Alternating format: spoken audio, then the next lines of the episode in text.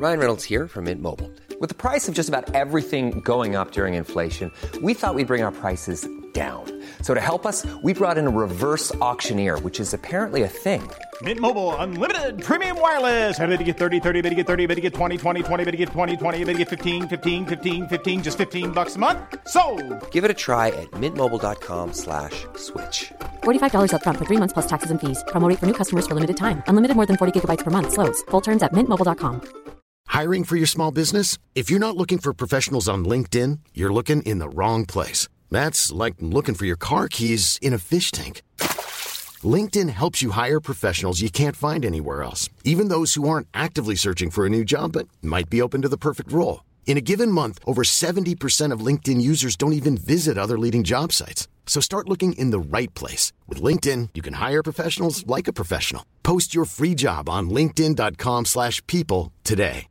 Burrow is a furniture company known for timeless design and thoughtful construction and free shipping, and that extends to their outdoor collection.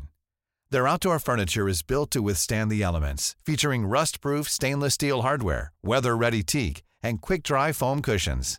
For Memorial Day, get 15% off your Burrow purchase at burrow.com slash ACAST and up to 25% off outdoor.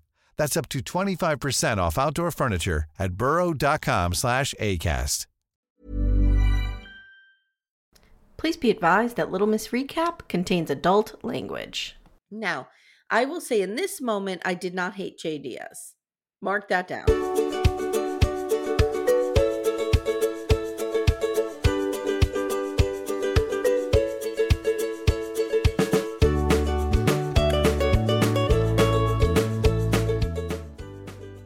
Hi, everyone. Welcome to Little Miss Recap, the podcast where we pray for a Tony Danza spotting, and we're real happy that it was paired with Tiny Dancer, and we don't think that was a coincidence. Hold me closer, Tony Danza. Friends, my Guys, friends. I'm Amye Archer, and I am here today with one of my favorite people in the whole world, Leslie DJ. Hi, Leslie. Amye, it's so good to be home. It's so good to be back. For those of you who don't know, Leslie and I had a short lived podcast where we covered Married at First Sight. And we did what, three seasons? Two? yeah, we did three seasons because they crank those out like crazy. Mm-hmm. Mm-hmm. And it was called Six Degrees of Reality TV. It still lives there. Mhm. So like if you're, you know, watching like seasons 11, 12, 13 again or whatever, they're there, you know? Mhm. But um we we could not we just literally could not go forward knowing it would it would take up 40 weeks of our lives to get through one season. I don't understand their reasoning for. Okay, so now I'm going on a tangent for Married Let's at First go. Sight. So here's Mhm. the issue with me with it. It's the editing. I know that they probably, from a network standpoint for advertisers, they're like, well, we need to fill out this X amount of hours. That's fine. I don't need to see you recap half of the last week's episode or No. half of the first episode every week. No, It we don't need it. We don't need it. No. And you know, we've talked about this before, but like the experts are nowhere to be found. Mhm. So these couples are going through real big challenges. And like, I don't think it's a coincidence that the last two or three seasons you've had people tap out before it even they get in, into moving together. And that was fascinating the first time around. I think I can't remember which season Sure. it was or which city, but it was fascinating. Like, oh my God, this is like crazy. It's probably not that Mhm. common. But now it seems like that's just happening each season. People are like, oh, that guy is ugly or that chick's ugly. And I'm out. It's like, what? Yeah. Yeah. So anyway, so that's how Leslie and I first came to podcast together. And when I wanted to do some Sex in the City variation on Little Miss Recap, there was no one else that I would have asked to be here because Leslie has like an encyclopedic knowledge of Sex in the City and she's a New Yorker. Yeah. So this show is is very special to her. And um did you I, I don't know if I ever asked you this, but did you grow up in New York? I am born and raised in New York. This is Okay, so you you knew this show, like you grew up with this show being part of the the New York landscape. you have to remember that these women were in their 30s when it started. This was the 90s. I was a kid. Yeah, But yeah, yeah. we did not have HBO because that was for fancy rich people at the Oh time. yeah, we didn't either. but my grandma had an illegal box hookup that of got course she did. HBO. Mm-hmm. So Mm-hmm. I would sometimes sneak it in and watch it because people were talking about it. And I kept Yeah. noticing, especially by like season two or three with the flower and the fashion. And I was like, what is happening? This is so fascinating. And I'm like, oh, it's that show with the word sex that I'm not allowed to watch. And then they started releasing them on DVDs. And I remember going, this is going to date me so much, to Blockbuster Video, spending renting them. $68.99 to purchase season Whoa. one Whoa. Okay. and all it right. came in this cool like pink gel like um jewel case kind of thing for the dvd and it was so cool looking and so that's kind of how i started watching it so then um that was around the time that they started releasing series on dvds so Mhm, then mhm. i would just wait save up my money for it to come out Mhm. because i wanted to see the whole thing and then my mom finally got an illegal box and then i was able to watch it but yes most i of the grew up people, with this most of the people who were Gen X and grew up with HBO or had some idea of HBO, it was illegally obtained. That's all I'm gonna say. Exactly. That's the only way I watch MTV and HBO was with an illegal hookup. Yeah, a hundred percent. Um, so how did you feel about let's talk about season one of And Just Like That, because I think Mhm. we can all agree it it did not go the way they thought it would. It did not. I I actually rewatched the entire first season on Wednesday night in Mhm. preparation because I was like, you know, I've watched it since it aired. I've watched it at least three times, and this was my fourth time watching it. Because the first time as it aired, I was just so confused. I was shocked and Scared, angry at times. I didn't know how to feel. And then I was listening Yeah. to the Writers Room podcast with Michael Patrick King, who's It's like good to know. It's refreshing, refreshing to me to know there is a writer's room because I'm thinking they're farming these scripts out of an MFA program. This is the thing. So they had all these for season one, these quote unquote woke writers, they're all millennials essentially, who came in who were talking to talk, talking like they were on RuPaul's Drag Race, Mhm. and that's how the characters were behaving. And it's like, Yes. that's not them. Come to Well- find out that in the first episode of this podcast season, their whole thing, most of those writers are fired. Okay. They're all gone. So well, they here's my boomed it thing up. with here's my thing with them, and I was talking to Mary Payne on Pink Shade about this yesterday. My complaint with season one, I get the the wokeness. Okay, Mhm. I, I understand that New York has changed in 20 years. And Yeah. but my feeling is like we who've been alive on Earth have all like changed with Earth, okay, and with society. And it felt like we had an Encino Man situation where these women just woke up one day and they were like, "Oh my god, the world is so different now." Like they were doing the caveman thing. It was so It was so weird. Like you're telling me that like these women who've been New Yorkers for most of their adult lives like have have never have didn't see that the world was changing in this way and now they're so shocked by Mhm. it. Like it's just Yeah, and they had no black friends, which is fine. I mean, you don't have to be friends with everyone, but they do exist. They just had no interactions with them. Right, and then there was a lot of tokenism in this first season. yeah, Like, okay, we got to give them a black friend, we got to give them a Latina friend, we got to get put somebody in a wheelchair. I mean, it was just so it was over the top. It was. And I, d- but I do like that those actors did get some sort of job. It just Me too. was sad to me that it had to be, they were the ones that had to kind of come in and be like, hey guys, we exist, rather than it just being more organic and being like, oh yeah, they've always been here. Yes, yes, a hundred percent. All right, so let's talk about um season 2 Mhm. episode one. Th- they go to this Met Ball, which I'm assuming is the Met Gala. Exactly. And why Exactly. did they say Met Gala? I don't know, especially because SJP is very connected with Anna Wintour Yes. and fashion, and she's always a star of that gala. So Super weird, right? yeah, All right, so I took notes, guys, on these episodes. Uh, What I realized I should have done is maybe take notes by character, mm. but I didn't. I did it, you know, narratively. So I hope it makes sense. feel free to yell, stop, hold on, you know, when you have to chime in because I don't have a ton of notes. I'm just going to go through these pretty fast. So Okay. let's remind the viewers where we left off in season one. So in season one, we left off with, and you can help me fill in the blanks here. I remember distinctly that we left off with Carrie getting a podcast and making Mhm. out with Franklyn in the elevator. Yes. So it was after Che got this like development deal to record this pilot to go to LA and leave our lives forever, so we thought. And then she got her own kind of like Sex in the City version of a podcast. Mhm. And I was a little excited about that because I'm like, oh, this is kind of giving a little wink and a nod to the original series without it being over, you know, Yes. beating us over the head with it. So I was like, okay, Yeah. I'm cool with this. Nice dynamic. Franklyn is hot, by the way. So Franklyn's it's like hot, but he's like a weird actor. I don't know what's going on there, he's hot. I think that he's supposed to be because see the thing is that people don't know that podcasters are not real humans. They're like these weird Mm. creatures that exist Mhm, mhm, underground. mhm. So him being hot is an anomaly, you know, because we're all gremlins apparently. Yes. like we don't know how to act with the world.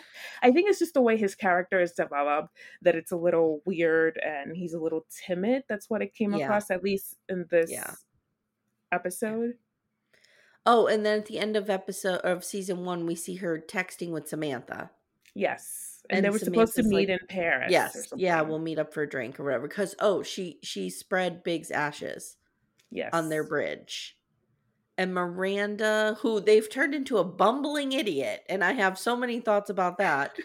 they've turned her into like this weirdo person who's again just woken up from a thirty year old thirty year coma. Yeah. um she went with Che to California and Mhm. what happened with Charlotte? Charlotte I just can't I guess just came to accept Rock's yeah. non-binary status, right? Exactly. And was Okay. bar mitzvah herself. Oh, right, right. That's right. Okay.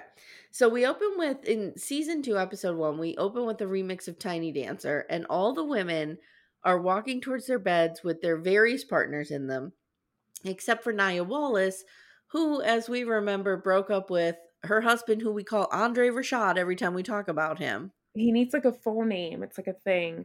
I Yeah. think they didn't technically break up. They were taking like a break. You they know, were taking that a worked break. Yes. that worked so well for Ross and Rachel, you guys. Yes, let's they were on a break. so Franklyn and Carrie are in bed and they're watching cooking videos, and she tells him many years ago she wanted to start poaching eggs, but she never did, and he tells her it's too late. Now, what do you think of their chemistry? It's it makes sense why she would want to keep it in the bedroom because there's really nothing there. I agree. Like I'm like, eh. There's nothing there. It, it was Mhm. like one of those one off. It felt like one of those one off guys that she would go on a date with on Sex in the City that you were like, why is she even banging him? Oh, there's no one else around. agreed. And I have a theory of who she's gonna hook up with next, but we'll Mm, get to okay. it. Okay. So later, Carrie is making the poached egg while Seema calls and thanks her for inviting her to the Met Ball and is sending her caviar. Now, it's been a long time since I've watched the, the first series, okay? Mhm. Were they always this rich? See, the thing was, she was like this big real estate tycoon person. Remember, she had a, a driver, and the car had her right. name. But were the Seema poor girls always this rich? Well, Charlotte has always been well off, and when she married um. Trey, she got you know money and settlement, so she's always been well off. Miranda was very, I mean, she was high in corporate life, you know, as a lawyer, but she wasn't rich. Mm-mm. You know, Samantha was more rich. had yeah. Carrie was always broke. She was supposed to be the one that we aspired to be like because she had a rent control apartment. She was Mhm. essentially broke. She wrote you know a column that no one really read. To be honest, it Mhm, was I feel seen. you know I feel seen, and you know she had like a few book deals as an author. You know you don't really make a lot of money unless you're Oh, you, you make know nothing. Yeah. J.K. Rowling or Stephen King or something, you know, you're not Mhm. going to make bank. But Big was rich. Oh, that's And right. She has big money now. She has literally big money. So Yes. that's why she's living this way. That's true. Okay, because I feel like that is so. I'm so out of touch with these people. Like I don't even. You know me. I don't even understand fashion. So like a lot of this is wasted on me. Okay, so she's making the the poached egg. Uh Seema calls her. They're going to the Met Gala, which they're calling the Met Ball. Um, Charlotte shows up. She's got Richard Burton, which I love Richard Burton. And she wants to discuss her dress and she crosses paths with Franklyn. Over at the Wexleys. Now I could do without the Wexleys. What are your thoughts she is so pretty though. She's amazing.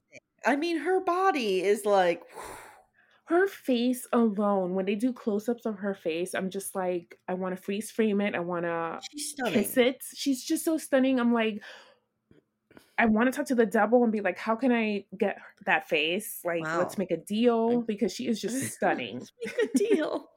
um, I just don't. I don't feel like I'm loving them though. I think we're She's the bringing Black in Charlotte. we're bringing what in Anthony too said. many friends. Mhm. Like we have Seema, who's a good addition, I think, to the crew.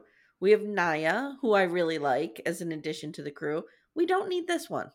This person. Yeah, she's literally there to be kind of like Charlotte's black friend, essentially. yeah, yeah. And she exactly. is, as Anthony Marentino said in season one, she's the Black Charlotte, essentially. Yeah. Yep. So she's working on a film. She's a documentary filmmaker, remember, like we all are, so down to earth. And she gets interrupted by her kids and husband. I don't even know her husband's name, but he's super annoying and he just wants to bang her. And he offers to bankroll her next film and she's offended by this. Leslie, how would you feel if some guy was like, I'm just going to bankroll your next artistic project? Would you be offended or would you be like, okay? It depends. Uh, I would be like, okay. If this I'm is like my sale. husband, I'll be like, Mhm. fuck yeah, I'll pay for this. Like, why aren't you paying for this in the first place? Why am I struggling? Um, I get the idea of being wanting to do it for yourself and a sense of pride because she is her job is like in the arts, whereas his is Sure. not really sure what he does, but he Mm-hmm. was in Hamilton, the actor. So that's where I know him from, George Washington. And so I love that aspect of Mhm. it. I mean, these are amazing. They really did well in casting these amazing black actors that like they did. They did. beautiful. Yeah, yeah, yeah. It's just that they're not being used properly, I feel. Like, Well, they you you said it perfectly. Like it doesn't feel authentic. It doesn't feel Yeah. organic. Like it just feels like again, oh my god, I'm dropped into this world where I know nothing and there's a, a token black person, a token Latina. Like it's so weird. Ugh, Mm-hmm. drives me nuts. So Carrie and Charlotte are walking and recapping the Franklyn relationship. Carrie says she doesn't want anything more than just hooking up every Thursday after the podcast. Like that's all she's ready for at this point. We also learned that three weeks have passed since season one.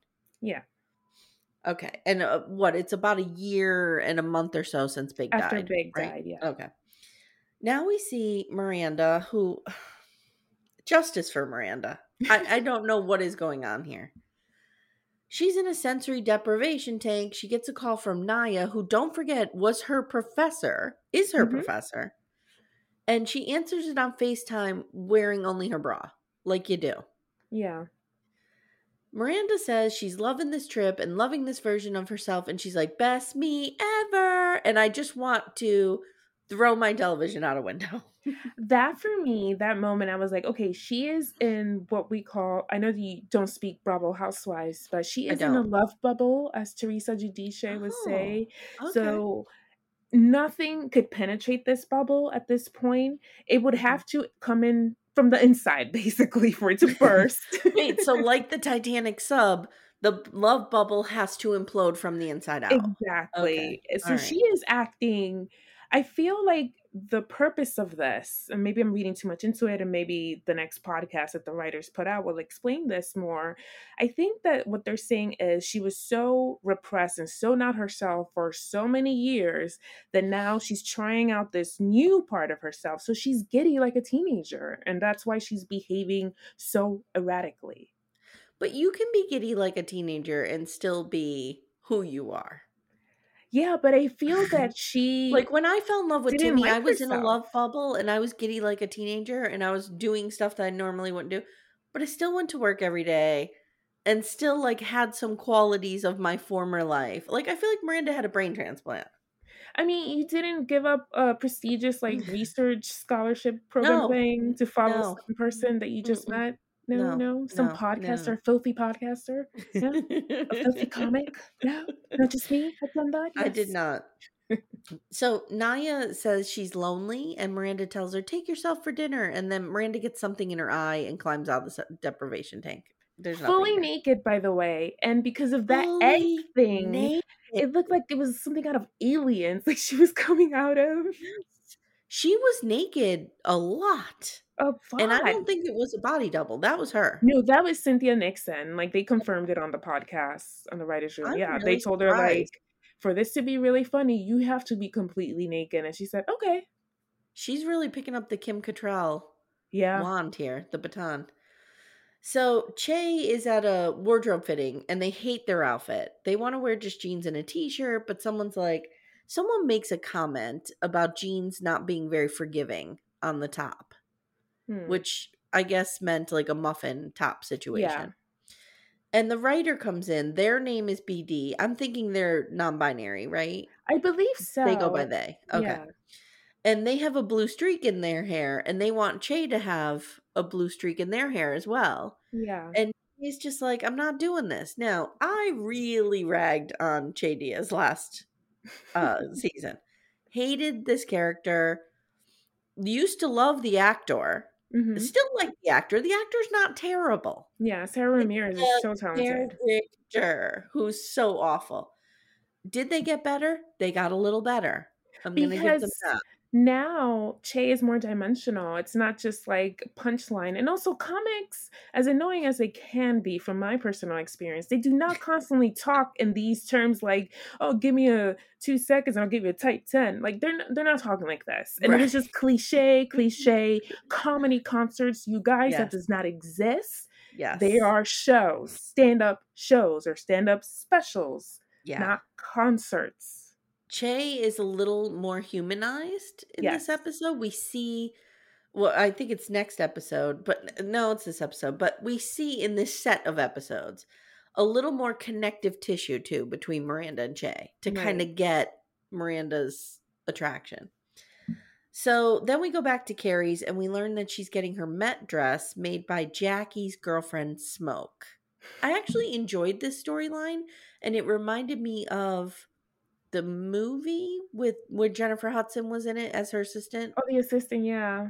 I loved the first Sex in the City movie. I, I could watch it that too. 85 times. Why couldn't they get Jennifer Hudson to come back I know. and like help carry through this horrible part of her life? I mean, I know. they had she was already part of the universe. People knew her. Mm-hmm. She was well liked, fun. Yep. Louise from St. Louis. Right. Maybe her marriage in St. Louis fell apart and she had to come back to New York Maybe. and calls up Carrie. Yeah.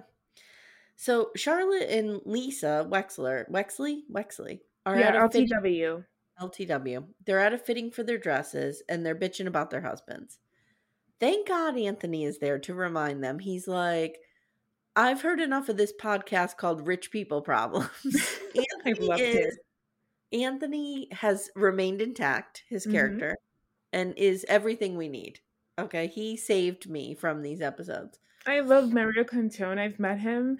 And ever since then, I've been, you know, playing tag with him on Twitter and on Instagram. And I'm mm-hmm. constantly tagging him on stuff and he responds. He's so Well, sweet. You tag him on this and you tell him we are so thankful that he is there.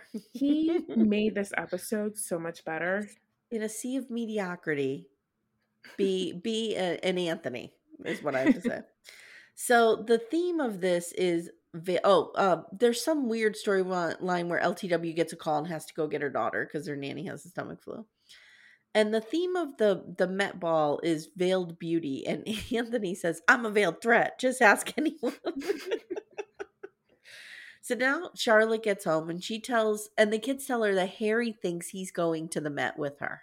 Yeah. And apparently he didn't go to the prom because he had Epstein Barr that entire year. Now, I will say, I love Harry. I enjoy him. me I always too. have. And he wants to go to the Met Ball to see Rihanna. And now at work, Carrie gets a call from a woman who is wondering, how do you know if it's time to take things to the relationship place? And Carrie says, when when your man or whatever steps outside the norm and invites you to do something, and then on cue, Franklyn invites her after work to a party on a Tuesday, which is outside of their usual Thursday hookup. She's kind of caught off guard. She says yes. All right, now the cringiest scene I've ever witnessed. God, Cynthia Nixon, you are doing it all. Um, we see Miranda trying to get a, into a strap on. now, it is an entire contraption. Okay. Yeah. And she's like, I don't Have even know tried? if I'm I know. She's like, I don't even know if I'm physically or philosophically into this yet, but I'm doing it. And Che says, Oh, please, you scream, give me a dick. I mean, Carrie- haven't we all screamed, give me a dick? Or is it just That's me? true. That's true. Carrie calls and she's like, Hey, Che, uh, will Franklyn freak out if I back out of this, blah, blah, blah? And Che says, and Miranda tunes into this, Che says, Well, some relationships are just based on sex, and like that's okay. So Yeah. she Miranda automatically thinks she's talking about their that Che is talking about their relationship. hmm And the strap on comes off. Yes, it does. And it's like, never mind, it's just phone time now. We're just gonna lay here and be on our phones. Okay. Seema, guys, I apologize. I'm suffering with my allergies because of course, you know, it's any day. I mean, Yeah. allergy season for Amye Archer is nine months. Yeah, for me too. It's like hives and watery eyes. It looks like I'm high all the time. I'm not, I wish. so Seema is with her boyfriend Zed, and he's like, I want you to meet my son. Do you think Zed is hot? What's your thoughts here? the thing is, he's supposed to be hot, and according to the first season commentary for And Just Like That, the writer's room, he was meant to be this hot, exotic guy that was gonna sweep Seema off her feet and just be just all sorts of hot and then maybe complicated at some point. I personally do not find him hot, and it's not anything to do with his looks. It's just the fact that he screams like creepy club promoter guy to me. And that's the Oh. vibe I get that I don't like. Okay. That he's probably like this with every woman that he beds, and that he's she's probably not the only one. That's the vibe that I get from him, and that automatically for me is like you're not hot. I feel like I would have found him super hot in my 20s, especially how he's Mhm. smoking in bed. I mean, that was a thing. And I would have found that super hot. I feel like Amye in her 40s would be more Franklyn girl. Yeah. You know what I mean? Like somebody with a decent job who just likes to watch cooking videos. Like that's where I'm at in my life. Is that little Joey? It is Joey. My apologies. He just wants to get his two cents in because he was watching it with me. he hears me and he recognizes me. yeah. Okay, so um the son will be in town for only one day and it's on the same day of the Met Gala, I mean Met Ball. And now we see them and they're at a restaurant and they have stools for their purses. And Yeah. this is a rich person thing that drives me insane. But anyway. Yeah. Seema tells the group, okay, so I think, you know, I've been invited to go meet this son, but I'm also meeting the ex wife. I don't know what to do. Carrie says, I don't know what to do either. I want to back out of the Tuesday date. And Anthony's like, just don't go. He'll get over it. He's a man. And then Anthony tells this story about how he was on his knees blowing a PA and tap, tap, tap. The guy tapped him on the head and said, I thought I would be into it. I'm just not and Anthony like collected himself and went home and ate like a pint of ice cream or something. It was pretty funny. I laughed so hard at that moment. I It was pretty like, good. Oh mm-hmm. my god, I would have died. Like the world would have, like the ground would have opened up and sucked me in. First of all, only a gay man would would turn down a blowjob because a straight man is not going to do that, especially in the middle of. I mean, unless you're biting him, I don't think he's gonna nope, not going to happen. It's never happened in my experience of anyone I know. Yeah. So, yeah. All right. So, um at this point Charlotte tells Anthony he can't go to the the Met. He can't be her plus 1 because Harry's got to go. So, Seema realizes she can't go either, so she backs out and Anthony is going to be Carrie's plus 1. Nia takes herself to dinner and meets a smoking hot dude. Oh Tis- my God. Tassad, I think his name is. He's the dude from CSI. He's on one of the CSIs. Yeah, I, I remembered him. I was like, oh my god, he's so hot. Yeah. And he um he tries to hit on her, but she like tells him she's married. Stupid. Come on, you're on a break. You go home with this guy. And later, she calls Andre Rashad and flips out when he is in his hotel room with a woman writing songs. Yeah. Okay. So later, Che is at their comedy show. What did you think of Che's joke about taking an Uber from their bedroom to their bathroom? In theory, it's a funny joke. I don't think it was executed properly. Maybe it wasn't the right tone. I don't know. But I get the joke because it's like, oh my God, no one walks here. So I got to take an Mhm. Uber to go to my bedroom. Like, that's Mhm. the kind, I feel like that's the kind of joke that I would make. And that shouldn't Right. be right. their joke because they're Yes. pros. Right. And they're getting their own show, which is called Che Pasa. che pasa. Yeah. You know, that doesn't seem that far fetched. I feel like in this climate, and they're so tacky, a lot of these producers and showrunners and stuff, like these are the kind of titles they would throw out there. Like, oh, you're like have Latin. Okay, so your name is Che. Oh, Che Pasa. Hey, Che Pasa. We're so clever. Like Mhm, that's that mhm. mentality. Like I Mhm. get it. And it's supposed to be cringy. It is. Yeah. Okay. Later, uh, Che tells the joke, and Miranda shows up. And Miranda wants to put her arms around Che, and Che's like, "Don't hug me." We're like, Yeah. "Okay." The next day, Jackie and Smoke show up at Carrie's with a fucked up dress because a bunch of seamstresses got the flu. They must be nannies as well. They must be. She has the cape done, but not the dress. So Smoke is working on the dress, and Jackie smells Franklyn and figures out that he and Carrie had been sleeping together. Jackie's annoying. I don't need him. I love Bobby Lee, the I do too, but I don't need this but I do not like this character. so annoying. So I, I think he's meant to just represent like the hipster culture. Yeah. And again, like now we have a token hipster. It's so it's so dumb. So Jackie talks about with Carrie about like, does Franklyn know you're not a couple? Because you know, guys have feelings.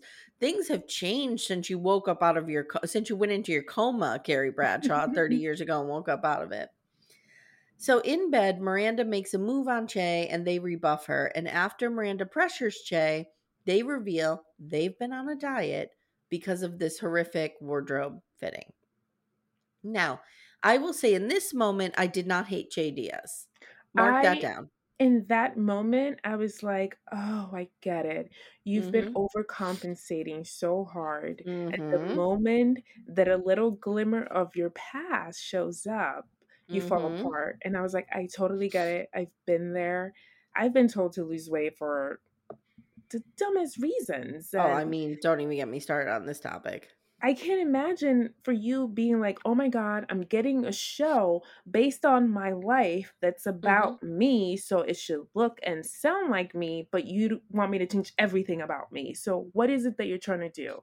And that's very confusing. And Yeah. my heart broke at that moment. It humanized Che. Yes, finally. Finally.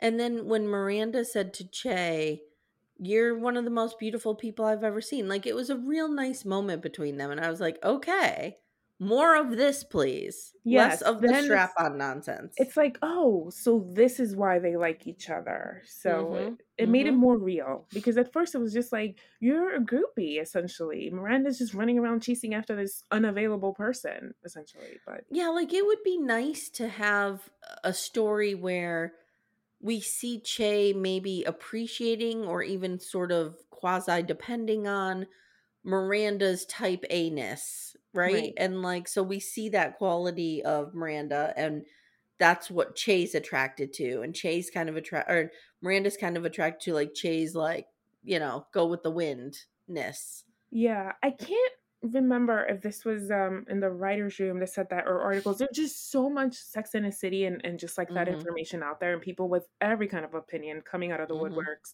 But they were saying that yes, that moment was to humanize Che because in season one, a lot of people they they as writers were so proud to have like a different alternative type, you know, a non-binary Mhm. character Mhm.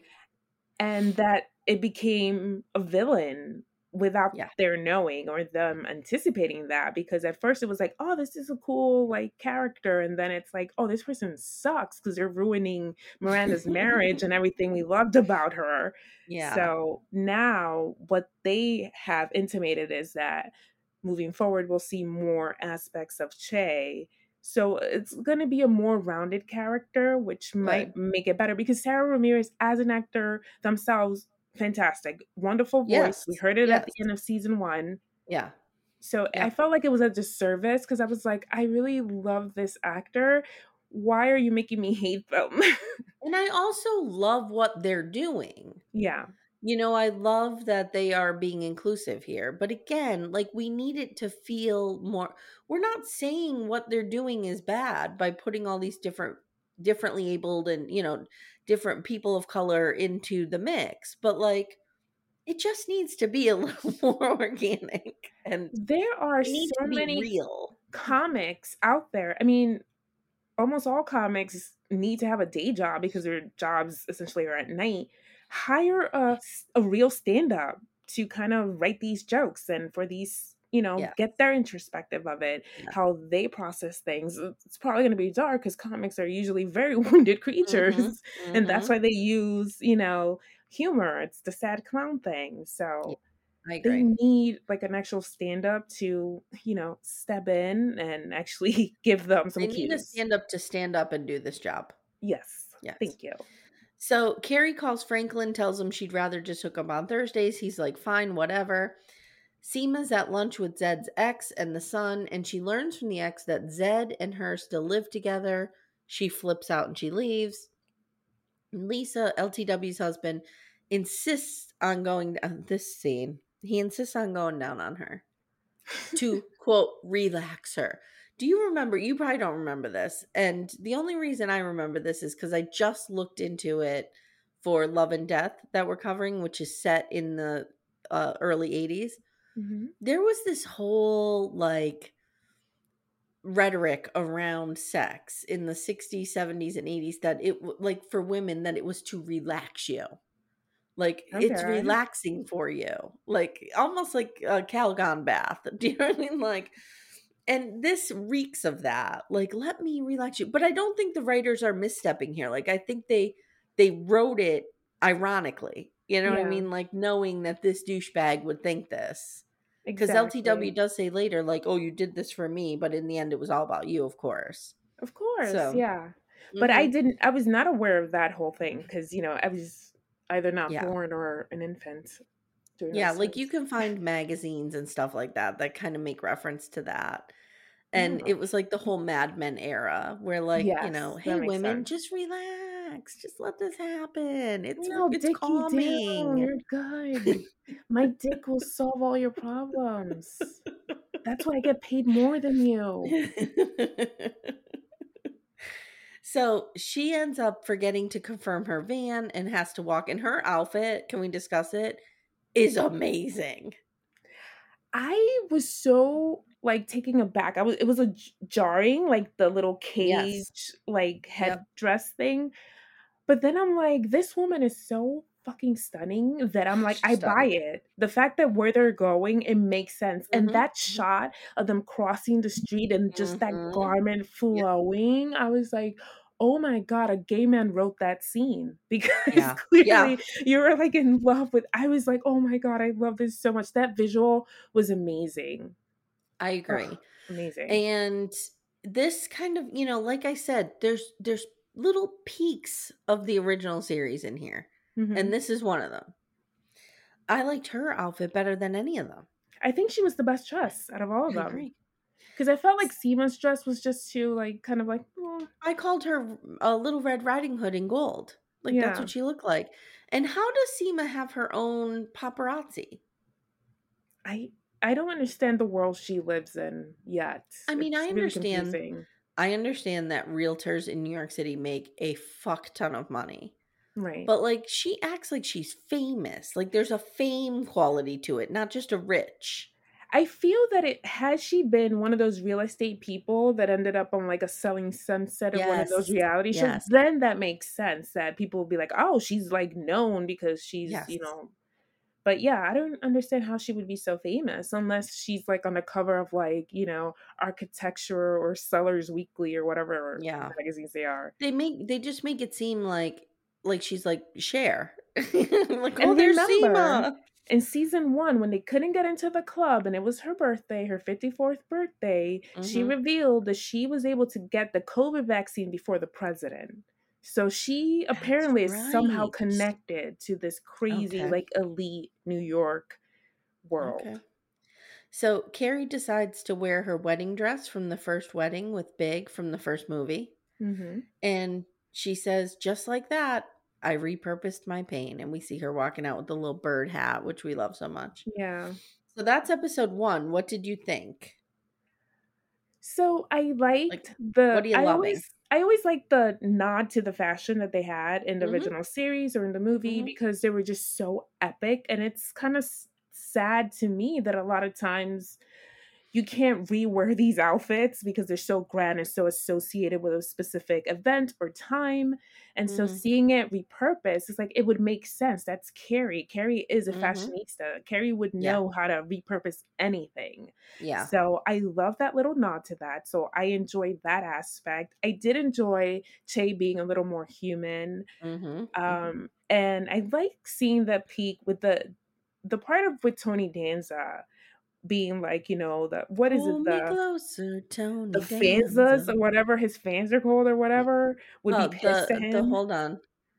Oh, what are they called? Danzas? The Danza lines. The Danza lines. Oh my Which god. is fantastic. They were gonna go, you know, We'll get there, we'll get there. Do not- Mexican. Do not talk Tony Danza yet. We will get there. But So yeah, what I, did- I what do like that. What about the first episode? Were there any problems that you were like, "Mm." I mean, it's still, in my opinion, still not good, but we're getting Mhm. a little better.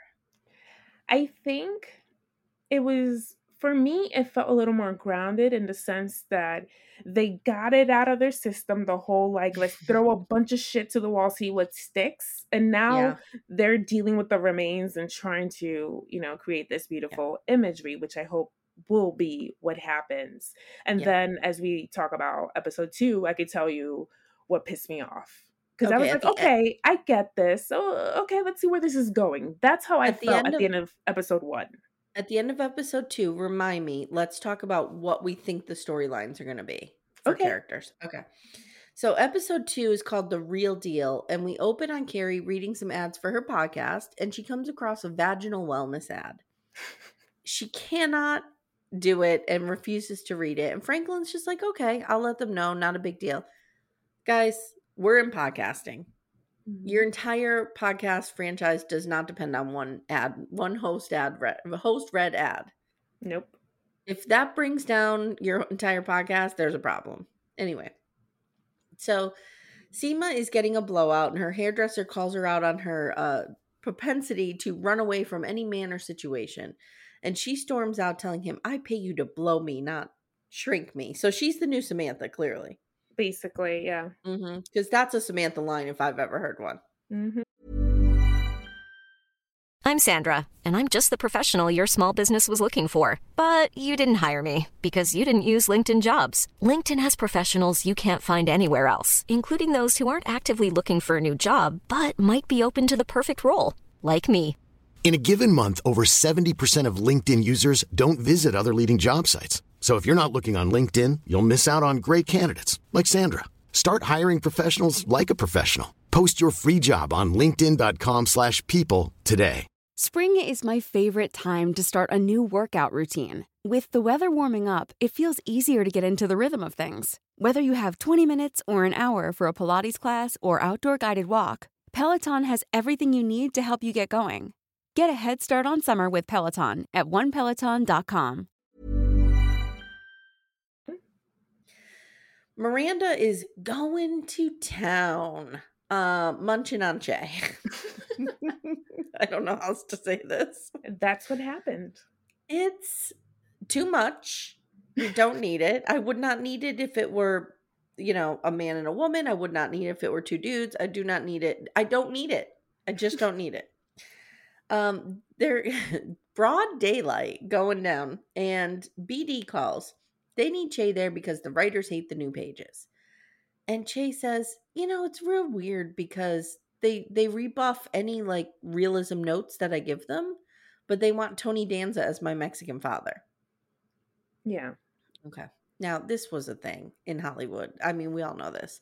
You Mhm. grabbed Italian people to play black people, you grabbed Italian people to play Mexican, whatever. It was so offensive and horrific. Yeah. The fact that you know they're working this storyline and I think is kind of funny because this kind of stuff does happen all the time. Right. Did doesn't anymore, but did. Well, still does because we always pick not queer people to play queer roles, which is Yeah. a real problem. Yeah. Like that's the one thing with Che. At least we have a non non-binary actor playing a non-binary character. Yes. hmm Okay, so Chloe tells Carrie. Chloe is the pregnant woman in a wheelchair, apparently, Yeah. and she comes wheeling in, and she tells Carrie like, "You need to do the vaginal wellness ad, and it's not the podcast heyday of 2021. You need to read this ad." Okay. LTW gets home and we learn that her mother in law is coming to town. And the mother in law is like super judgy, you know, just a typical, stereotypical mother in law. Their daughter's hair has to be braided a certain way for the mother in law. And then the mother in law comes and calls Lee, uh, LTW's outfit, Oh, I see you just got back from a production of The Lion King. LTW, without missing a beat, is like, Yeah, and it was great. It was a great production of The Lion King. her fashion sense is very interesting. They're really pushing the envelope with her because I think that they're mm-hmm. trying to be like, let's give her something other than just being Charlotte's friend. So she's going to be Yeah. like the fashion adventurous one, and that might bridge her to organically become friends with Carrie because of the fashion. So uh, that's what I'm thinking. Maybe, maybe.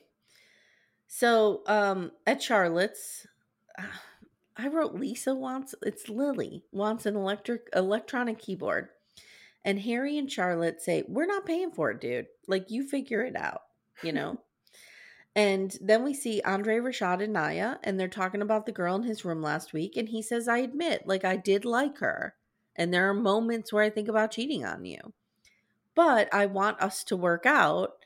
And she's like, Well, how do you see that happening? And he says, A surrogate. And she throws the phone across the room. Yeah. Now we see Miranda in LA attending an AA meeting because I forgot she was an alcoholic. Oh, because she was an alcoholic for the first couple of episodes of season one, and then they Mhm. go to a park after they call her out on it. You know, when she realizes, oh, I drunk ordered this book about how to quit drinking like a woman. So let me toss out my drinks, women and be I shopping. went cold turkey. so then the next episode, she's like, "Oh, thanks you guys for drinking this non-alcoholic fizzy with me," you know, and then that was Yeah. the end of it. yeah, yeah. Like, I get the storyline that she's in an, a stale marriage.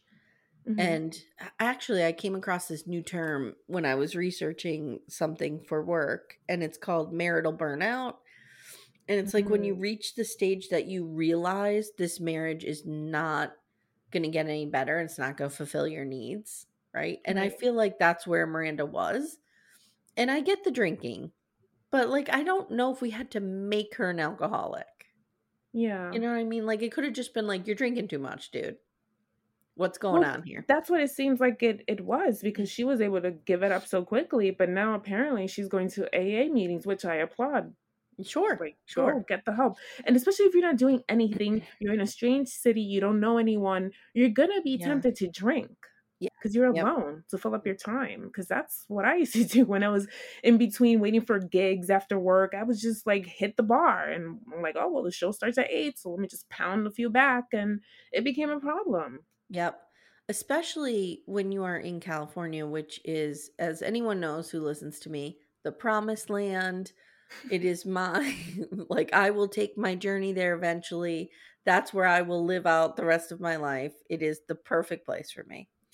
So, you know, when you're in California and everybody's chilling and everybody's calm and relaxed and having a good time, the temptation can be there Yeah. to to hit that bar with some fish tacos in the afternoon. I get it. I love California, by the way. love Oh, it so much. It's San it's Diego, everything. especially. It's everything. I love San Diego so much.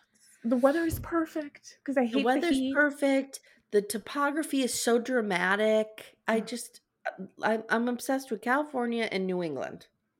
Those two areas. Okay. So um, Miranda's at this AA meeting. She meets some woman who, oh, let's make a tattoo joke because, you know, you have virgin arms. Do people talk like this? Mm, I don't think so. I mean, my arms, I have a couple of tattoos on my arms, and um, no, I don't go up to No. my sister and say, Look at your virgin arms. No, no. Mm-mm. And at first I was like, what the fuck is she even talking about? Yeah. So she talks Miranda into cleaning up the beach with some environmental group.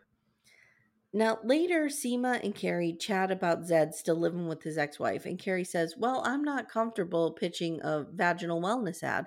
And this is where they make a housewife's reference, Yeah. right? They bring up Bethenny Frankel. yep. New York housewife. Apparently, Bethenny Frankel has responded to this.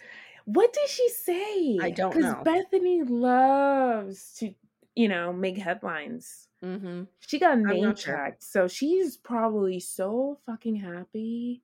Oh my god, she I might mean, play it off like being pissed off, but she is thrilled. She mean, I take loves the spotlight. checked on Sex in the City. Hell yeah. Yeah. So Lisa, or mm, why does my my notes keep correcting Lily to Lisa?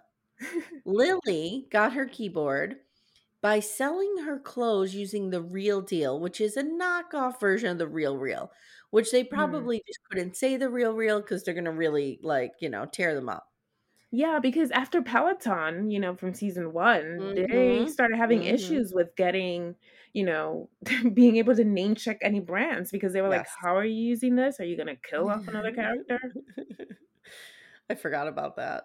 So, um, Charlotte flips out because she's like, I can't even believe this. All your closet's empty. All those. Can you imagine how much money Charlotte has spent on Lily's wardrobe? It's disgusting because she's a Mhm. child. It's disgusting. So Charlotte's at lunch with Anthony and LTW, and she's like bitching about this. And she brings up a good point. She's like, Lily's underage. Could they have done this? And Anthony's like, well, they didn't break in. Like, you know, they were invited in like vampires. And Charlotte's just really pissed off. And she finds this dress that she had bought Lily for her first piano recital. And she's like, This dress is a blah, blah, blah. It will be worth four times as much, blah, blah, blah. So she's flipping out. I think it's a Chanel. Yeah. yes, I think you're right. But I wanted it. I wanted a clearer picture of it because I was like, "Wh- "Which dress is this?" Because I'm pretty sure they're making such a big deal out of it. This is an actual dress, and it's the probably series. quote unquote vintage by this point because it probably came out in the early aughts. So Mhm. yeah, That's a good point. We should look back at that last couple seasons when Lily had a piano lesson or piano well, recital. it was Oscar de la Renta when she was at the piano recital, and it had a huge rose, and it was like multicolored. It was so Okay. beautiful. Yeah, Okay. Oscar de la Renta was Dominican. Thank you. Thank you. my thank you. Gracias. Are you watching Love in Paradise? I am not. I have not watched any TLC show in the last four you. months. I've been on a Bravo craze. Vanderpump Rules took over my life. It Mhm. destroyed me emotionally. It Well, and made been me happy. you've been working on your doctorate, which is yes, and you know Bravo, a real thing. yeah, Bravo was really hitting the spot. Especially, you know, these Vanderpump people. They're just slutty, slutty, slutty young I people. know nothing about them. Ugh.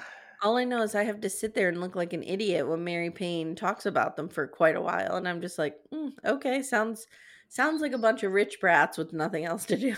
exactly and they, it's very incestuous they've all pretty much slept with each Mhm, other mhm. um so it's very interesting it's it's fascinating how much it broke into like the mainstream like page six was i mean page six is kind of like whatever that's like paid to do these things um Yeah. but the new york times glamour magazine covers like this is like rolling stone articles like Really? it was fucking insane this scan scandal was insane I mean, I likened it to Christine leaving Kody on Sister Wives, which like broke the Sister Wives universe. yeah But Kody and Christine were not on the cover.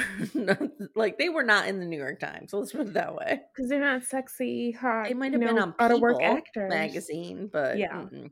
or AARP special edition. I don't. Imagine you get the glossy AARP magazine, And Kody and Christine are on it. I'm just pissed because I don't know who told them who lied about my age because I'm nowhere near. Oh, you're getting it. You're getting it. Emails. yes. It's like as yes. soon as you pass 35, they're like, "Oh, Yes. you're almost old, or you Mhm. are old. Here's this." You get on the mailing list. So let me ask you about this next scene because we have LTW's husband. He's outside with his daughter and another girl, and they're trying to get a taxi on Fifth Avenue in New York City. Mm-hmm. And they can't get a cab. And I think they're trying to imply that's because he's black. That's what he thinks. Now, I've been to New York City many times. I know that there are cabbies of every ethnicity. Yep. What are your thoughts as being a person of color and being a New Yorker on this scene? That is very common. It actually is. I've had issues myself hailing cabs, especially it depends where you are in the city and where you're going to go. So Okay. they're like in a wealthy neighborhood. So Mhm. it was a little weird that they wouldn't stop for him, especially the way he was dressed. You would Yeah. assume that they live in a building with a doorman and the doorman would have done that for them. So it Yeah. was a little confusing, but I do get it if you're the only black family in this affluent white neighborhood that people might Mhm. be like, oh, this person doesn't belong here, you know, I don't want to get scammed or Mhm. whatever it is. But Mm. it's like use a fucking Uber, like use the Lyft app. Because Yeah. they see your picture, they know and they'll confirm. So do you think like if you're a cab driver and you're a person of color that you would want to pick up a white person instead of a person of color because you think they have more money? Yes. Is that what you think is I think on? that Okay. they're probably thinking like, oh, these people are gonna pay. Like white people will pay, and you know, it's and you also see this with younger people. Like if they're Mhm. like teenager or twenty something, cab Mhm. drivers won't stop for them because they're like they're gonna get in and then either puke in my car because they're drunk or they're gonna Oh, run off yeah. and not pay. Yeah. I so get that. So that's why they a lot of Mhm. times they don't pick up certain Okay. people but it's it's kind of messed up and i and i get what the mom says later on and we can talk about that Yes, me her too. reaction Yeah, yeah, yeah. I thought that was actually a good scene. We'll get there. So, um, he's banging on the hood of a cab, and he's kind of like giving this cabbie like a really hard time. Like, dude, this is this is illegal. Like, you can't refuse me Mhm. service. Open up. And he's like kind of pounded on the hood, not super aggressive, but you know enough to make his his mark there. Now, and his mother comes around the corner with her friends and sees it happening and turns around. They go the other way. Now in bed, Franklyn is spending way too much time talking about this vagina ad because apparently this deal will bring down the entire podcast enterprise. yeah They're talking about possible phrasing and he's terrible. I used to be a copywriter. He's he gives copywriters a terrible name. Like stick to your own stick to producing, dude. I don't know what you're doing. He's not a writer so He's not a you know. writer, so shut the fuck up. At dinner, Charlotte is trying to shake down the real deal, and Lily puts on a show with her new keyboard, and it's actually not terrible. i loved it and i did i laughed so much when they said lily eilish because i was like this sounds like a billie eilish song who i fucking adore i love billie Yes. eilish so much she's Yes. so fucking talented Yes. I have been okay. This is a side note. For those of you who don't know who I am, not that I'm anyone important, but I have a podcast called Sinister Girlz, and I interview musicians. And Sinister kn- Girls. yeah, we have a theme song. Um, I know her publicist pretty well because I've worked on past campaigns with past artists, and we have Mhm. been working on getting Billie Eilish for the last year and a half. Mm, And always something happens. mm. And I'm just like, I am holding on because I need to talk to this girl. She is so fucking talented. I love her so much. But back to Lily, I thought that it was really good. And I get what she's probably coming from that angsty, like, yeah. I'm so rich, but this is really not me. Because again, Yes. she is adopted. Yes. And maybe she really feels like this isn't me. And I'm pretending to be this rich white person that I'm not. Yeah, she's singing kind of about the gilded cage of privilege, right? And Yeah. Charlotte, like this really seems to resonate with Charlotte, but in the moment, you, I thought it was Charlotte like recognizing what she's doing to Lily. But I also Yeah. wonder on some level if Charlotte herself feels that way. You know what I mean? Because she doesn't really come from this world, but she seems to really embrace this world. I think that in the original run of Sex in the City, like she wanted to marry a certain type of man. He had to be from a good family, which meant Mhm. money, had to be well Mhm. educated, so from an Ivy League, like that kind of thing. So she always aspired to have that kind of waspy life. So which is why Mhm. she rushed into marrying Trey without really knowing him because Yes. he represented that and they looked like the perfect couple. And we saw how that ended. Mhm. So at Lisa's, um, at LTW's, the hus- the mother-in-law is confronting the husband about his behavior. She's like, "We do not use violence. You know, we hold our heads up high. We we win by winning." She says, "Your grandfather was at Selma and he faced the bats without ever loosening his tie." And she said, "Wexley's win by winning." And then she leaves, and the husband and LTW chat about like these unspoken rules that people of color have to live by, especially Black Americans have to live by in this country, which is you don't show anger, uh, you know, and that's how you Yeah. win. You don't give them a reason for them to antagonize you even more because the moment you show a little bit of resistance or that you're not falling quote unquote line, they're going to use brutal force essentially or Mm-hmm. whatever they can to bring you down. A hundred percent. And you're just going to perpetuate the angry black man or angry black woman stereotype. And it is a stereotype that needs to go away. And um, you know, I think this mother kind of grew up in that in the South and is like, no, we don't want that. I thought it was a good conversation. I thought it was a good like if you're going to bring in these these characters of color for any reason, this is a good reason to bring them in. Like Right. to talk about real things like this. And the thing with this is that I get it. It's kind of like that whole Michelle Obama saying of like when they go low, we go high. Yes, It's kind of to be like, you yes. got to be the bigger person. You got to be the bigger person. But at what point do you say, why the fuck do I always have to bend? Why? And it's Right. frustrating. And then you get caught up in your emotions. And sometimes I've done this too. There, you know, whenever I see any sort of authority, I'm always like very compliant, very, you know, like keep my nose to the ground and pretend, you know, be the best behavior, be very polite. I don't want any issues, any trouble. And then I see other people of privilege that are able to do whatever the fuck they want and no one bats an eye. And I'm like, Yeah. this sucks. Why? Well, and especially when you you realize that especially with the women, the the the tough stern black mother trope comes from Mhm. generational trauma.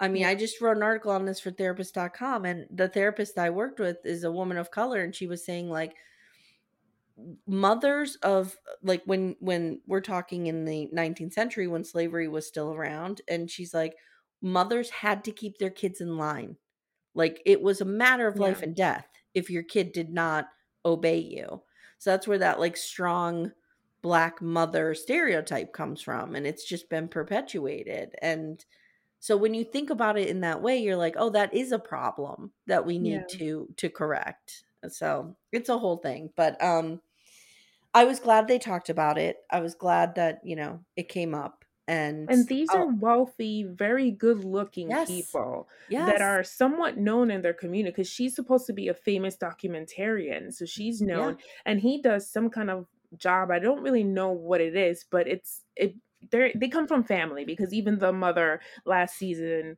was complaining about their funds because Lisa was spending it on like paintings or something. So they do yes come from money.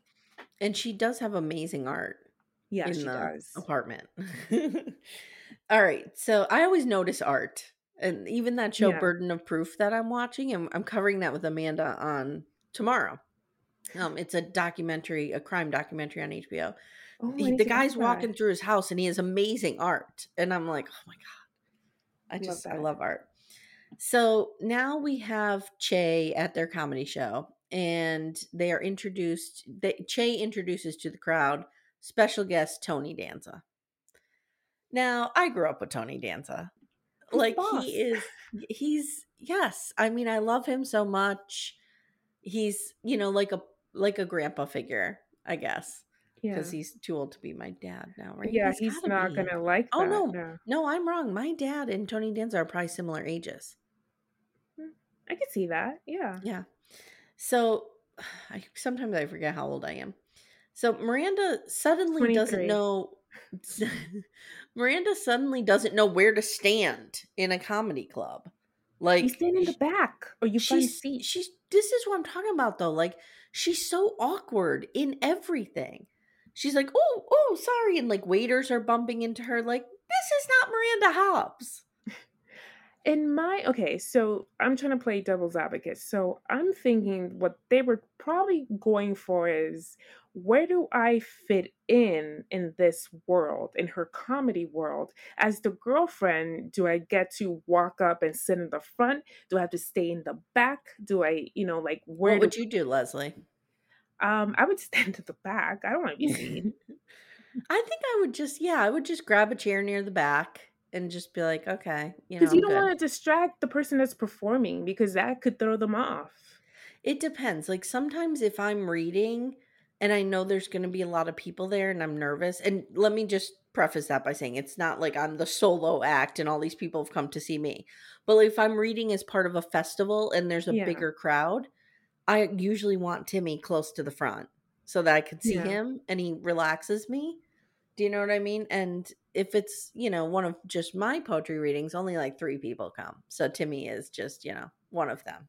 I've done readings before. Again, it's been with multiple art um, authors, so they weren't there Mhm. to see me, and so there was actually no one in the audience that was there to see me. So I just looked towards a wall. I picked like a wall, and then I did Yep. make eye contact with this sweet young girl at one point at a reading, and so that was really nice. And she she wanted to be a writer, and um, oh, I Don't you love so that? sweet. Yeah, she was Mhm. Mexican, and she was like. I didn't know you were Latina. You could write, and uh, it was Mm-hmm. the sweetest thing in the world. I was, it was a really proud moment. I was like, if that's the only person that ever I interact with, and it's like happy about something I wrote, I'm, I'm fine with that. Yeah. But yeah, sitting in the back, you know, Sit in the back, Miranda. unless if you're gonna sit in the front or you have a reserved seat, like you could Mm-hmm. have, go to that reserved seat, sit down, or show up on time. Agreed. Don't make yourself seen. Agreed. It's not about you. It's not about you. So, uh, Franklyn, so they make plans to have dinner with Tony Danza. Now we see Franklyn and he calls, he says he's called Chloe. And guess what? This vaginal wellness ad is like a deal breaker for this new podcast. Okay. Seema returns to her hairdresser with the terrible blowout and she apologizes for leaving him. Now we see Miranda on the beach when Nia calls and she's in a rage and she's trashing all of Andre Rashad's stuff and she's screaming and I, th- this really serves no purpose. Like Miranda's just like, "Okay, got to go." And then Miranda loses her phone. And See, that's the thing I think with Nia is she doesn't feel connected Yeah. to anybody else. She's only connected to Miranda. And I don't know. So Miranda loses her phone and she has to dig through the trash, which looks like just seaweed. I'm not sure what's going on there. And in the strangest musical choice of the entire series, they play Hotel California. Now, I am a huge Hotel California fan. Yeah. I remember driving around in my dad's Buick. It's like 1976 Buick Regal. It had an eight track. The only eight track we owned at the time was Hotel California. I listened to it 87,000 times. I know it well. This was not an appropriate use of Hotel California. I don't. Oh man. Okay, so I'm thinking with the mm-hmm. Nia thing because I'm thinking as a, now I'm thinking as a writer. Okay, Okay. so maybe that purpose was oh we got to include Nia because there's things happening. So have her call Miranda. Then Miranda could lose her phone because she's distracted because of the phone call that throws her off. So I think that was part of the reason why they put that in. I'm guessing. So that that's I how can see and that. this is the issue that I have with with the show because I love Sex and the City so much. This show means so much to me. I know so much Sex and the City trivia for no reason. It lives rent free in my brain. I don't. It's not on purpose. It's just there. Like the Mhm. opening sequence from episode one was pretty much like a sequence from season four, episode two, The Real Me, where Carrie is asked to run a, a runway show and they do like the music, like to be real towards the end, and it's that walk thing. It's it was that. Like I was like, oh my God. And and I was happy Mhm. because it was a little throwback. And then they have these moments where I'm just like, this doesn't What is so which is it? Like, are you gonna harp on the past or are you gonna fucking move on? Because Yeah. season one, you made it clear that you were blowing up this universe and you told Mhm. everyone in every fucking interview and article, this is not your mom's Sex in the City. This is a new chapter. Things are different now. So Mhm. why are we going back to the past so much if things are so different? Or are you telling us that the more things change, the things stay the same kind of thing, which she said in the first season? Which I think was a huge misstep for them to approach it with that lens.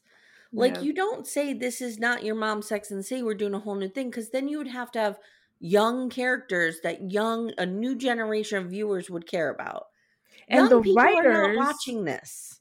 And the We're writers will this. reflect what the young people are doing because that's what Mhm. made and the City magical because they were drawing from their own lives. All these writers were in their 30s, single and trying to figure themselves out. That's what they wrote about. And then for the first season of And Just Like That, they brought in a whole bunch of people that are like my age that grew up watching it and we're like, oh, this is what it should have been because this is our reality now. But that doesn't apply to these women because these women are not of that generation.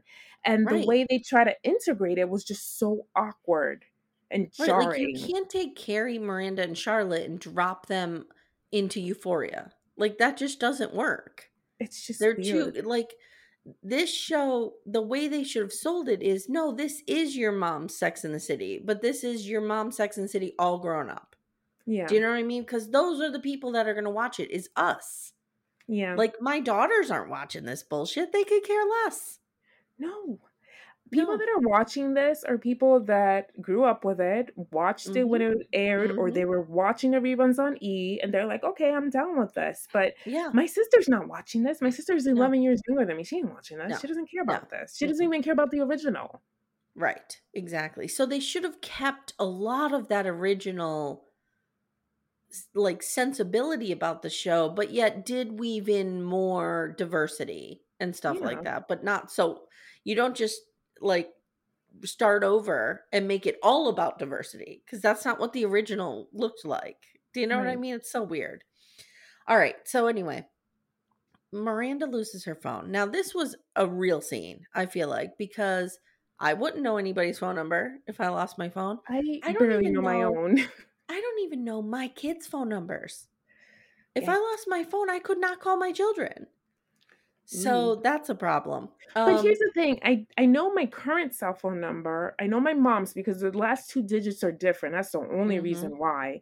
And I mhm. still remember my childhood home number, me too. but I can't remember anyone else's number. Me too. Timmy and I were talking about that the other day. Like I remember several of my friends' phone numbers, several of my family members' phone numbers, but nope, not this.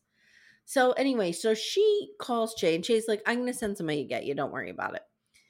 Who does Che send to get Miranda? This guy named Lyle, who is played by Oliver Hudson, who was Smarmy Jeff on Nashville. Did you ever watch Nashville? I love No, that I show. Mm. And he pulls up. He's in a purple 1960s, I think it's a Ford pickup. And guess what? Lyle and Miranda get to know each other, and she discovers Lyle and Che were married and still are. What? Dun, the dun, actual-. What? Mm-hmm, mm-hmm. So why was Che's so pissed in season one about Miranda still being married? Wouldn't this have come up?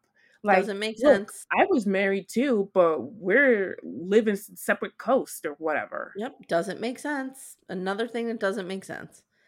So, um, also at this time, Che is having dinner with Tony Danza, and Tony Danza's like, "Look, I I can't do this. Like, I can't pretend I'm Mexican Thank because God. I'm gonna get like a lot of pushback, and the Danza lines are not happy about it." And he says, I'm gonna, so what we're gonna do is we're gonna rewrite your character's history to make it your mother was Mexican, your father was Italian.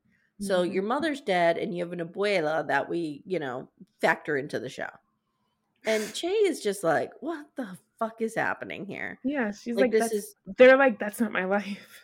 Right. They're like, this, is- like, no, I'm Irish and Mexican. So there's this whole thing. Um, and okay, so then back on the East Coast, Seema and Zed are having dinner.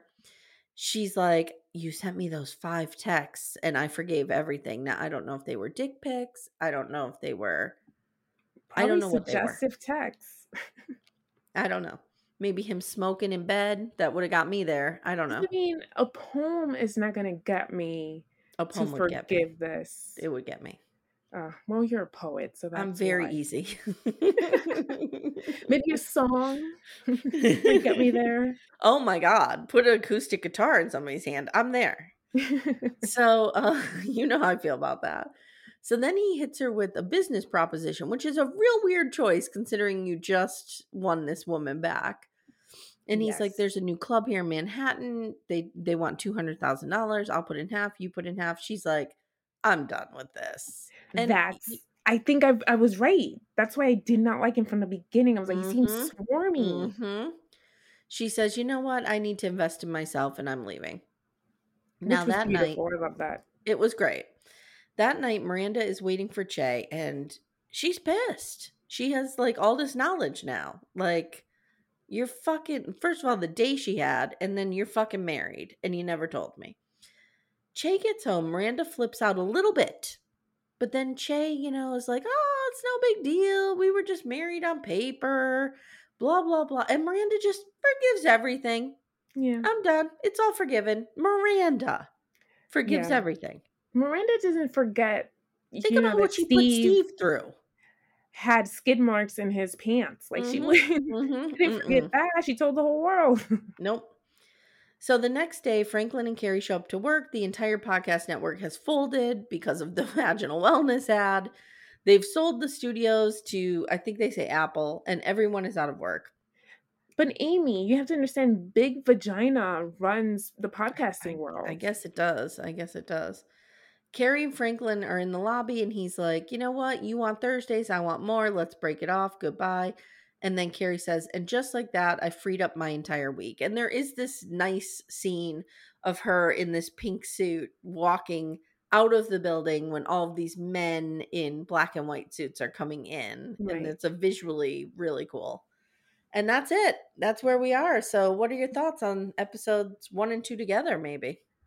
Well, I was a little annoyed with the fact that it's like, okay, you build this up that she was going to go on this whole new direction, become a podcaster, and then you imploded in two episodes. And I'm like, Yeah. Why did you even introduce this concept? And my theory is they probably didn't think that they were going to get a season two. So they, because everything, Mm. if you don't do a season two, it everything wrapped up in the first season Yeah. if you yeah. think about it like there was a kiss there was hope and that's what the you know the publishers wanted for her book like a Mhm. little hope and that's how it ended Mhm. so then it's like they painted themselves into a corner and they're like how do we get ourselves out of this podcasting deal to get her with fucking aiden because that's all they're probably thinking Mm, because see, let's I go have a back to different the theory. well I have a different theory.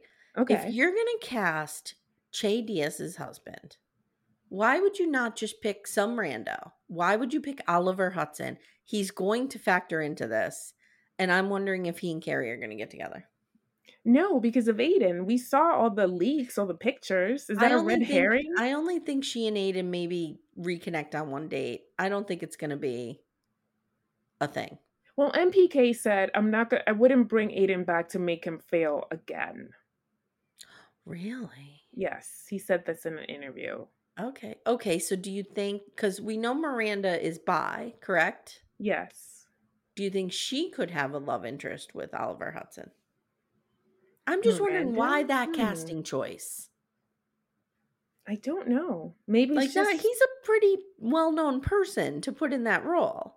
maybe just because they wanted a celebrity. I mean, we Mm. do. They do have a history of having a lot of characters that would one-offs. You know, Bon Jovi was in one. You know, Girl. I know. I know Bon Jovi was in it. You don't need to tell me that my JBJ was in this show because I know it. So, you know, I, I don't know, but we'll see. I mean, why? But again, why this marriage thing? I mean, I think it will factor in. I don't think Miranda's going to bang him. Well, I think if the if Aiden comes back and Carrie and Aiden just reconnect, that's boring. It is. I think there's boring. got to be a triangle, and this Oliver Hudson character could be it. So you think that Oliver Hudson is going to be with Carrie? Yes. I mean, I thought, oh, maybe Miranda's gonna like him as well and they'll have some some arrangement worked out with the three of them. But I don't know how Che identifies. You know what I mean? I don't know if they identify as bi or straight or I, I don't know. So I don't know if Che would be interested in rekindling anything with Oliver Hudson. And I hope that I hope they would not do that storyline the injustice of having Miranda be like, okay, I'm done with this. Now I want to go back to a cis male. Do you know what I mean? Yeah, I hope that that would not be. disappointing. It would be Because if- disappointing. I but I mean, don't if- put anything past these writers. if it ends up not working out between her and Che, that's fine. But maybe Mm-hmm. Miranda realizes I'm queer, and that's what's Yeah. my issue. Maybe meet someone else. But to be like, Yeah. "Mm, I'm kind of done with this. I'm going to go back to Dick. It's kind of like, oh, so this is a choice. That's what you're saying. It's very flippant. Exactly. Exactly. And so I'm hoping that he's there for Carrie.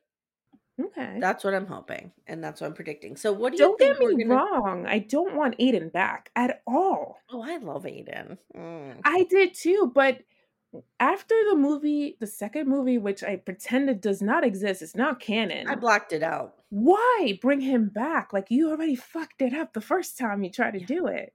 Yeah. He was perfect Um, the first in season three. He was great when they got back together, and then she fucks that all up. Why bring him back? Oh, your big competition is dead, so now I could finally get her. What? So you were waiting this whole time? He's so hot. I can't with him. Um, they should bring Bon Jovi back. I think. Seth, I Okay, think his name was. So, so here's my question to you: What do we think is going to be the storyline with Charlotte? We saw a little bit of a trailer that implied maybe it's like she she wants a career now. So, what are, what are you Mhm. thinking?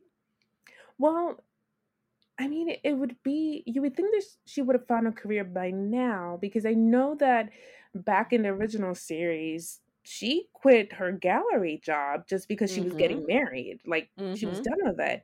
Now she does have children. These kids are grown. I mean, you have 2 Mhm. teenagers. If she wants to go back to work, she should. Yeah, I think this season's going to be about her finding herself, and I think LTW, aka the Black Charlotte, is also going to be on the same trajectory because we do Yeah. kind of see that with the husband. She's really annoyed with him, and I related to the scene where she was just trying to do her work, and the kids are popping in and out every two seconds. I get And that. And their poor daughter's trying to recite something in French, and everybody's like mm-hmm. interrupting, and I'm like, let her shine. I know it's ridiculous. Um, so what do we think about Kim Cattrall? Do we think that's going to be a quick cameo?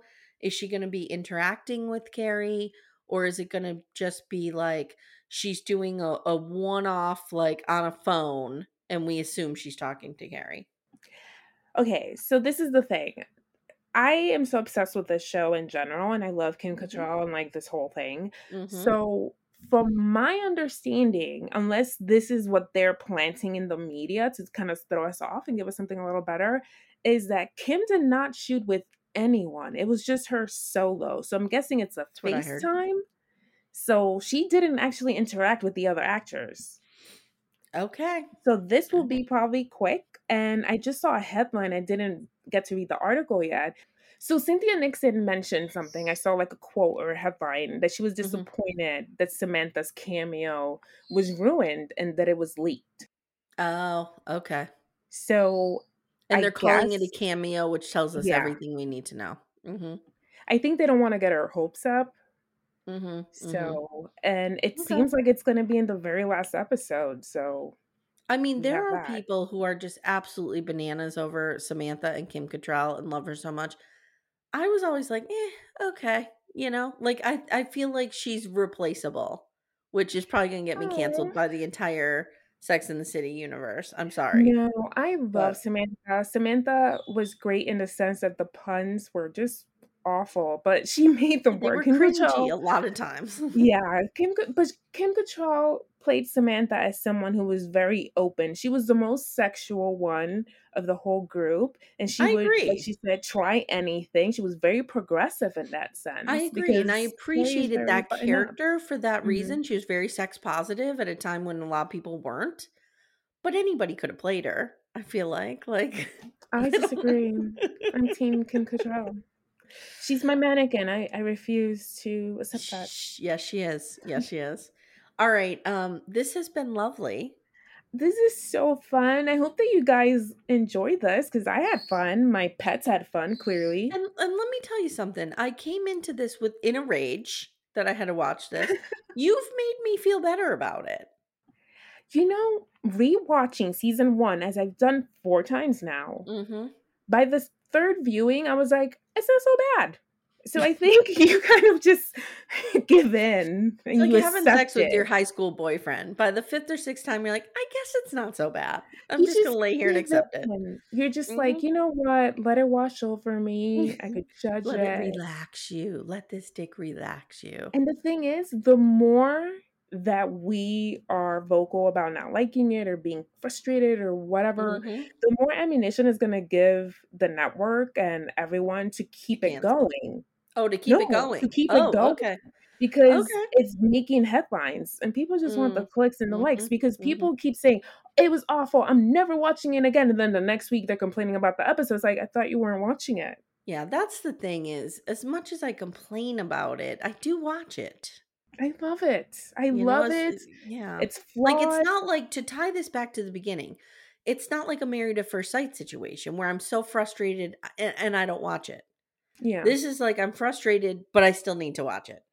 I need to watch it because it's so important as a New Yorker, especially. It's part of the fabric of my life. And my Yeah. dream after I started watching Sex and the City was like, I need to be on the set of Sex and the City. I need to find them when they're filming at some mm-hmm. point. I like how and you did at some point, didn't you? And then a few months ago, I come outside and Cynthia Nixon is standing outside my building because they're using my office building as Columbia because I work at a, at a college. And I'm like, what the? And it was Yay. insane. And I was like, I got Are to you be in a shot? set. Are you in a shot? Of course not. They Oh, pretty much. That But the benches that I sit on are there, and Mhm, it even mhm. made the trailer when they're standing, sitting outside in the little, um, what is it, little plaza that's Baruch, that's our Mhm. campus. So it's like, oh my god. So I'm excited about that. So I did get that dream to like stumble into the set of Sex in the City or in some Amazing. capacity. Well, it has been a dream talking with you. I missed you so much. Oh, I miss I'm you too. Guys, if you're listening to this and you are on our six degrees of reality TV feed, we put this on there so you could know that Leslie and I are still alive. We're still alive. We're still doing things. We're still talking.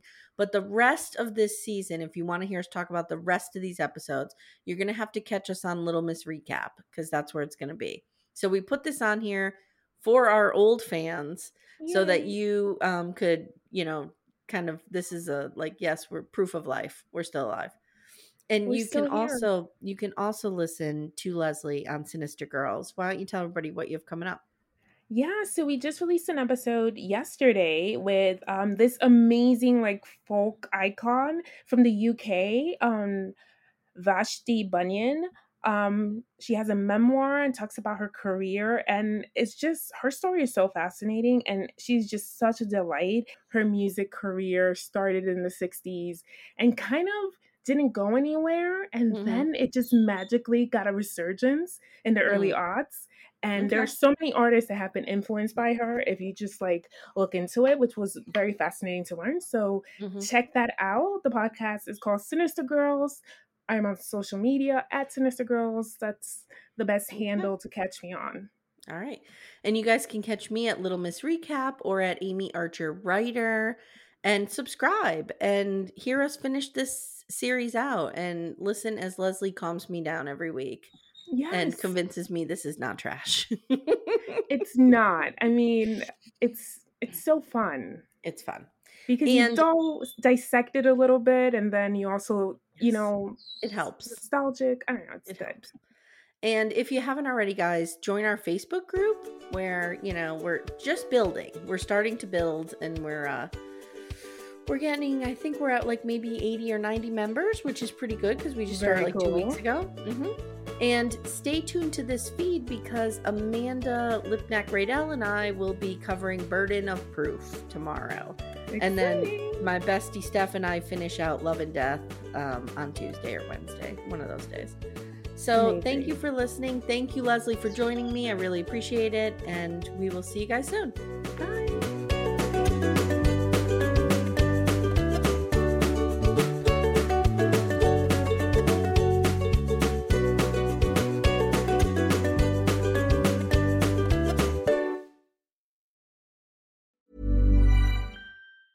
Hi, I'm Daniel, founder of Pretty Litter. Did you know cats tend to hide symptoms of sickness and pain? I learned this the hard way after losing my cat, Gingy. So I created Pretty Litter, a health monitoring litter that helps detect early signs of illness by changing colors, saving you money and potentially your cat's life. Pretty Litter is veterinarian developed, and it's the easiest way to keep tabs on your fur baby's health right at home. Go to prettylitter.com and use code ACAST for 20% off your first order and a free cat toy. Terms and conditions apply. See site for details. Planning for your next trip?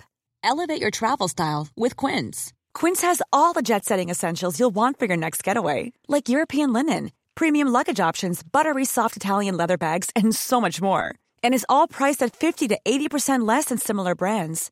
Plus, Quince only works with factories that use safe and ethical manufacturing practices.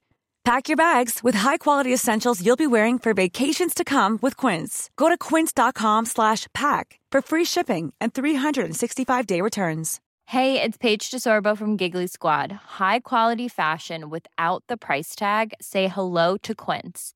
I'm snagging high-end essentials like cozy cashmere sweaters, sleek leather jackets, fine jewelry, and so much more. With Quince being 50 to 80% less than similar brands and they partner with factories that prioritize safe ethical and responsible manufacturing. I love that. Luxury quality within reach. Go to quince.com slash style to get free shipping and 365 day returns on your next order. quince.com slash style